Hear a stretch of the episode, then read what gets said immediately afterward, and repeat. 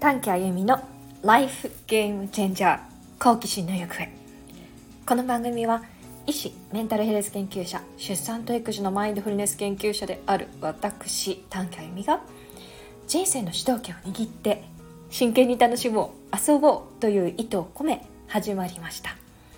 診療心理支援や研究そして自分の日々の生活の中でこれに出会ったり学んだり経験したから人生の流れが変わったなっていう気づきや全友人に告げておきたいささやかな発見。それを少しずつつぶやくように蔵出ししていく番組です。さて今日のトークテーマは展示 PR ゴッホの世界を五感で感じられる新感覚の没入型展覧会ゴッホアライブの PR です。いや年末から大注目していた展示です。ゴッホアライブ東京店は1月6日から3月31日まで。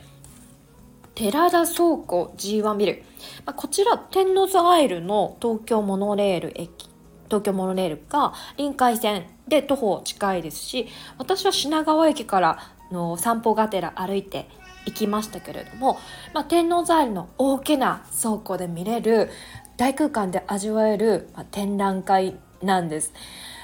これいいですよ。あのゴッホの世界、まあ、すごい量の画像を、まあ、壁とかだけじゃなくて柱とか床とかほんと綺麗に映し出されていてなんだろうクラシックの音楽がまた合ってますよね。でゴッホのこう歴史とというのがあって、まあ、いつの時代にどんな絵を描いてでその時にどんな言葉をつぶやいてたかとか残してたかっていうのをこう織り交ぜながら体感していくんです。で結構広い空間で匂いまで香りですよ香りの演出まであってやよかった美しかったですね。その特になんだろうな。こういい言葉がいくつかあったんですけれどやっぱりね内側の表現じゃないですか。その絵画っていうのは。だからこう精神を病む時期っていうのもあったゴッホだけになるほどだからこういう感じで作品が変わっていったんだとか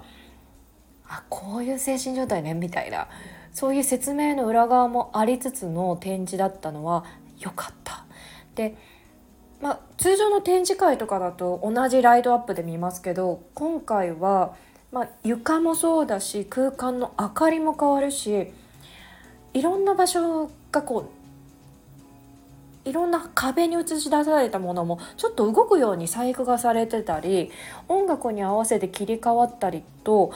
なかなか見応えがありまして私2週ぐらい多分したと思うんですよねすっごく良かったですだからのあこの精神だからこの表現なのかって納得感もしながら味わいながらまあ言ったら考察しながらずっと見ていたのですごく良かったです。で言葉も好きな言葉がいくつかありました。うん退屈で死ぬより情熱のために死ぬ方がマシだめっちゃ共感できるんやけどどういうこと？ほんま。とか僕はある種の穏やかさを感じている。危機の最中にも救いはある。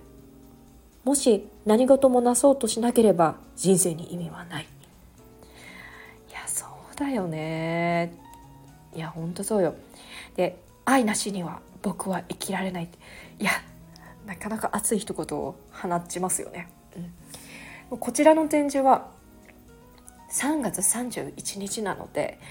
是非絵画あと没入して空間を味わいたいゴッホの歴史をたどりたいという方にはおすすめです。はい夢中で見ました。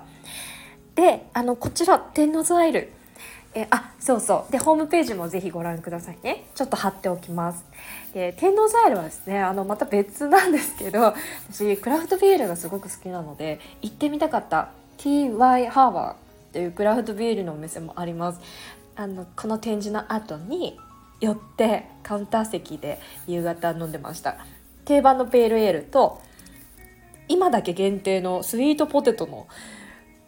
ビールがあってそれ M サイズで2つとも飲んだんですけどとっても美味しかったです。うん、だからゴッホの世界を堪能した後にビール飲んでなんか味わい尽くして帰ってきた日だったんで研究の忙しい日々の中にすっごく栄養だったっていうイベントですまだ3月31までやってますので是非予約をしてゴッホの世界堪能しに行ってください。今日はイベント、えー、展示の PR でした。ここまで。またお会いしましょう。今日も良い一日を。